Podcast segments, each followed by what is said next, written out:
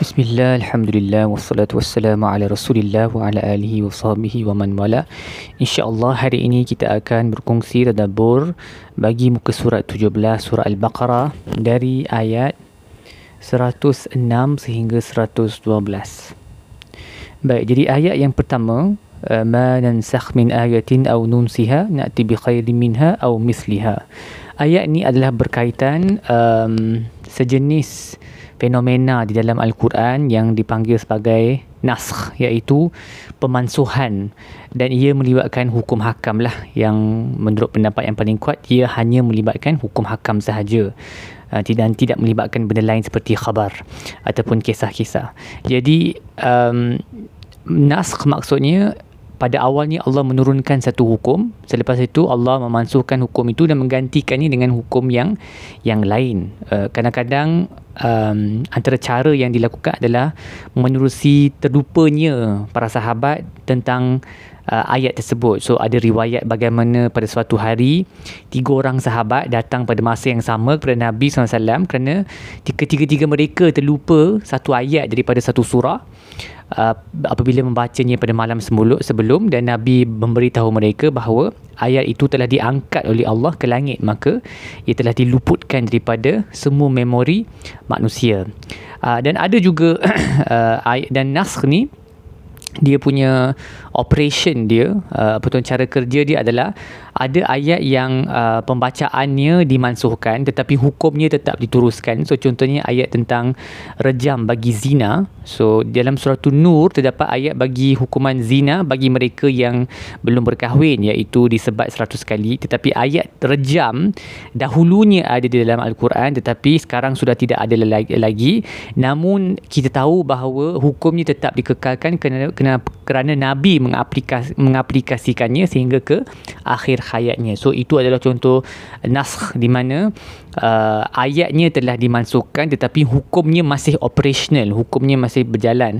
Dan ada juga ayat yang sebaliknya di mana ayatnya terus dibaca tetapi hukumnya sudah tidak operational lah, hukumnya sudah tidak diguna pakai. So contohnya yang mungkin paling famous sekali lah ayat tentang uh, arak lah. Jadi ayat antara ayat pertama yang diturunkan untuk mengharamkan arak sebelum ia diharamkan completely sepenuhnya ialah la taqrabus salat wa antum sukara. Jangan dekati salat dalam keadaan kamu uh, mabuk. Dan ayat ni adalah ayat yang pertama. Uh, tapi of course selepas itu ada dua lagi um, dua lagi um, apa peringkat. Dan yang terakhir sekali uh, Allah mengharamkan uh, arak seterusnya. Maka yang awal ni ayat yang awal ni janganlah dekati salat um, ketika kamu mabuk sudah tidak terpakai lah kerana arak tu memang sudah pun haram. Namun begitu ada segelintir ulama yang um, apa yang argue lah yang berdebat yang berhujah khususnya dalam kes uh, arak ni sebenarnya uh, hukum tu masih terpakai lagi sebab katakan ada muslim yang masih lagi meminum arak maka muslim tu tetap tak boleh mendekati salat ketika dia mabuk um, dan ia satu hujah yang agak logik lah. Tetapi terdapat ayat-ayat lain yang hukum-hukum yang lebih kuat lah pemansuhannya yang tidak dapat dinafikan. Tetapi tak banyak lah dalam Quran. Mungkin dalam uh, uh, 10 dalam lebih kurang 10 lah. Ada yang ada ulama berpendapat kurang sikit ada yang berpendapat lebih sikit dan lebih kurang dalam 10 lah Dr. Wahbah Zuhaili menerangkan bahawa pemansuhan ayat ni dia bukan kerana Allah tak tahu tentang apa yang bakal berlaku maka Allah cuba-cuba mula-mula buat macam ni tak jadi lepas tu tukar hukum buat macam tu tak. Ia sebenarnya mengikut satu sistem yang tertib di mana Allah memang sudah tahu pengakhiran uh, maslahah umat tu dan pengakhiran prosesnya maka apabila telah capai satu peringkat Allah tukar dia punya hukum sampai ke peringkat seterusnya Allah tukar kepada hukum yang lebih sesuai dengan keadaan dah macam guru-guru mengajar di sekolah kan dia bukan tak tahu dia punya end point dia dah tahu dah tapi bila student dah capai level ni kita ubah student capai level seterusnya kita ubah okay? dia bukan macam trial and error um, sebab Allah tak tahu dan waliyahzubillah itu tidak sesuai dengan kebesaran dan kebijaksanaan Tuhan. Seterusnya daripada ayat um, alam ta'lam annallaha uh, annallaha lahu mulkus samawati wal ard wa ma lakum min dunillahi min waliyyin wala nasir. Tidakkah kamu tahu bahawa kepunyaan Allah lah segala kerajaan di langit dan bumi dan kamu tiada selain daripada Allah uh, wali ataupun pembantu. Dan Imam Al-Alusi berkata sesiapa yang tahu bahawa Allah itulah walinya dan pembantunya nasirnya dan tiada pembantu dan nasir selain daripada Allah maka dia akan tahu dengan sebenar-benar pengetahuan um, uh, bahawa Allah semua yang Allah lakukan ataupun Allah perintahkan hanyalah yang terbaik baginya saja dan juga dia akan menyerahkan semua urusannya kepada Allah kerana milik Allah segala kerajaan dan Allah yang boleh menyelesaikan segala masalah.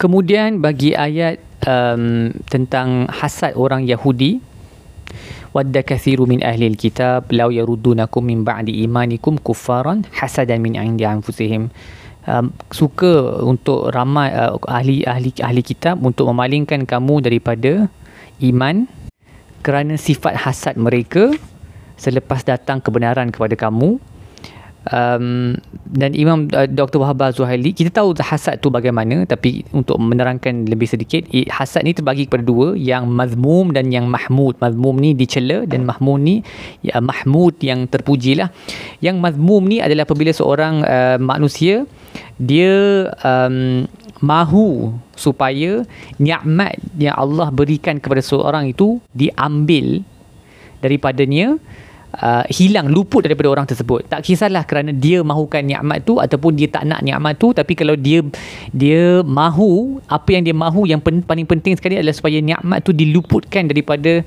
orang yang lain itu adalah hasad. Kerana dan itu adalah satu sejenis dosa lah sebab tu antara banyak emosi ataupun uh, pemikiran buruk uh, yang berbahaya hasad antara takes the top of the list lah. Sebab ia boleh Nabi berkata kan mereka yang hasad ni dia membakar dosa seperti mana kayu api di um, seperti mana kayu dibakar oleh api.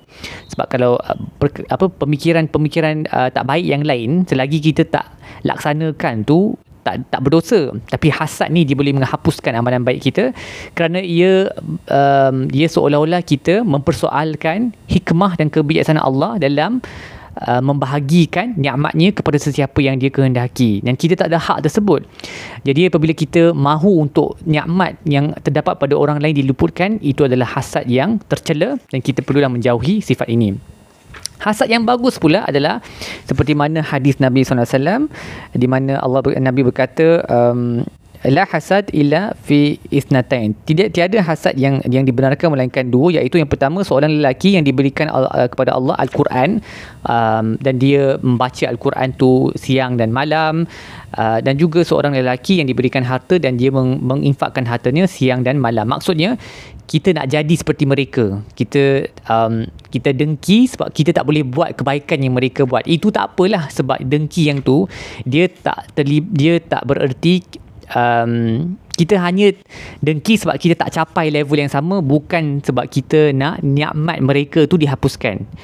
So yang penting antara dua perbezaan hasad ni adalah sama ada kita mahu supaya nikmat tu diluputkan daripada pemilik nikmat tu uh, orang yang ada nikmat tu ataupun kita rasa jealous sebab kita tak boleh sampai kepada level dia tapi kita tak ada niat pun. Kita tak ber, uh, tak berhajat ataupun tiada kemahuan untuk nikmat itu diluputkan daripada orang tu khususnya dalam perkara yang kebaikan. So yang tu dengki dibolehkan lah. Kalaulah aku ada harta yang sangat banyak aku pun boleh sedekah. Kalaulah aku pun hafal Quran yang banyak aku pun boleh baca pada waktu malam. This is okay. Ini hasad yang bagus sebenarnya sebab dia memberi motivasi kita pada kita untuk melakukan terbaik uh, asalkan kita tiada niat dan tiada kemahuan untuk nikmat tu diluputkan dari daripada uh, orang yang diberikan nikmat tersebut.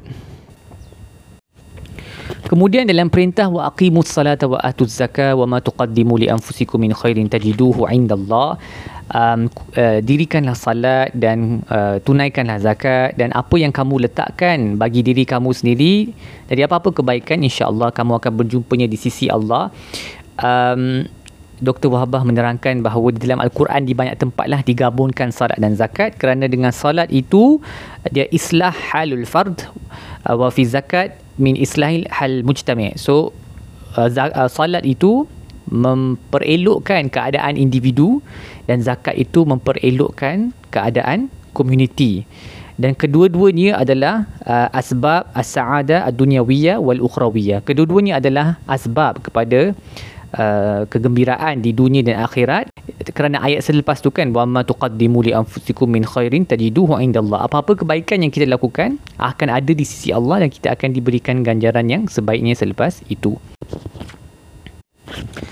Seterusnya bagi ayat um, tentang uh, bala man aslama wajhahu lillahi wa huwa muhsinun bagi mereka yang aslama wajahahu mereka menyerahkan muka mereka kepada Allah maksudnya berserah dirilah kepada Allah dan juga wahwa muhsin muhsin dalam dalam bentuk um, isim eh, dalam bentuk kata nama menunjukkan dia berterusan dengan amalan baik maka baginya adalah ganjaran yang besar di sisi Tuhannya.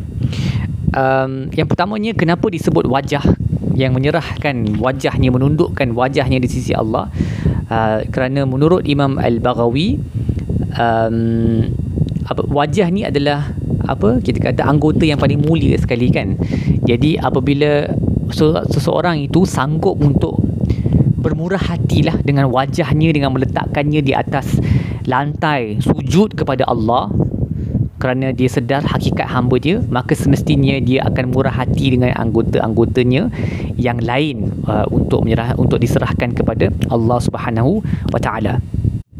Juga menurut ramai di kalangan para ulama um, uh, aslama wajahahu lillah bererti beriman dengan Allah. Muhsinun bererti mengikut sunnah Nabi SAW mengikut syariah dan syariah tu mestilah dengan apa yang ikut Nabi SAW maka agama kita tidak cukup sekadar iman sahaja tanpa digabungkan dengan salat, uh, dengan amalan yang saleh dan amalan yang saleh itu mestilah berasaskan uh, berasaskan apa yang dibawa dan diajar oleh Nabi SAW sebab itulah kalimah syahadah kita adalah asyhadu an la ilaha illallah wa asyhadu anna muhammadan rasulullah. Kita tak boleh buat-buat ibadat sendiri dan sebagainya dia kena ikut apa yang Nabi ajar.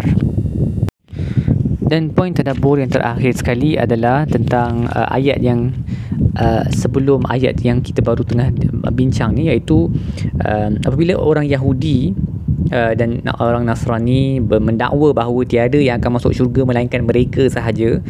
Allah berkata kul hatu burhanakum in kuntum sadiqin. Datangkan bukti kamu kalau kamu berkata benar. Dan Dr. Wahbah uh, Az-Zuhaili berkata um, sesiapa yang mendakwa apa-apalah uh, uh, tentang uh, sesuatu itu tidak wujud ataupun tidak benar ataupun sesuatu itu pasti akan berlaku um, positif ataupun negatif lah dalam syariah dia perlulah membawakan dalil dan ayat ini tadullu wa tadullu ayat ala batlan at-taqlid wa huwa qabul asy-syai'in bighairi dalil. Uh, ayat ini menjadi bukti bahawa uh, taklid itu adalah batil lah. Um, taklid ni kiranya kita mengikut pendapat mana-mana orang tanpa meminta daripadanya dalil. Ini adalah tidak dibenarkan untuk kebanyakan perkara lah. Khususnya dalam perkara usul yang kita dah pernah sebut sebelum ni. Tetapi even dalam perkara yang syariah pun uh, hukum hakam pun sepatutnya kita cubalah sedaya upaya untuk bertanya sama ada ada dalil ataupun tidak perkara mudah pun macam zikir-zikir tertentu yang dianjurkan oleh setengah orang kita tanya ada tak dalil? Ada tak Nabi buat benda tu ataupun para sahabat? Kalau tak ada lebih baik kita tinggalkan dan kita ambil daripada apa yang Nabi dan para sahabat buat kerana banyak lagi yang Nabi buat dan para sahabat para sahabat buat yang kita tak buat lagi. Jadi um, seperti mana orang Yahudi uh, Allah mengajar orang Islam untuk bertanya kepada orang Yahudi dan Nasrani yang mendakwa bahawa mereka sahaja akan masuk syurga kul hatu burhanakum bring your evidence. Bagi bukti kamu kamu buat dakwaan satu benda ni kamu kena bagi bukti. Jadi kita pun kena macam itulah uh, minta bukti daripada minta burhan daripada orang yang mendakwa. Sekian-sekian ini dan itu kita kena tanya dan minta bukti supaya kita tak sesatlah dengan mengikut apa yang orang tu kata. Baik, apa yang kita boleh belajar daripada um, muka surat ini? Yang pertama, uh, kebenaran uh, naskh wal mansukh. So, konsep naskh tu iaitu um, ayat-ayat yang um, dimansuhkan, nasikh wal mansukh, okay, ayat yang mem- memansuhkan dan ayat yang dimansuhkan ialah sebahagian daripada rahmat Allah uh, uh, di mana Allah apa menukar hukum tu bersesuaian dengan keadaan masyarakat pada ketika itu. Dan kita boleh belajarlah dengan dengan perkara ini itu melakukan sesuatu ikut peringkat yang bersesuaian dengan orang yang kita sedang berinteraksi tu. Okey.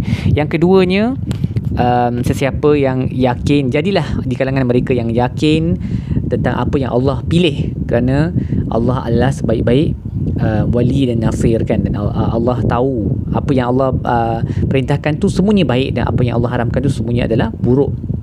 Seterusnya uh, al-af was-saf uh, mengampuni orang lain seperti mana di dalam Allah menyuruh Nabi Allah menyuruh Nabi dan sahabatnya untuk ampunkan mulut yang tak baik daripada orang munafik dan orang Yahudi di Madinah. Uh, ini adalah sifat Muslim yang yang agung lah mengampun melupakan overlook the, the faults of others. Tak kisahlah di antara Muslim ataupun di kalangan orang bukan Muslim pun uh, ampunilah orang lain agar kita sendiri diampunkan oleh Allah.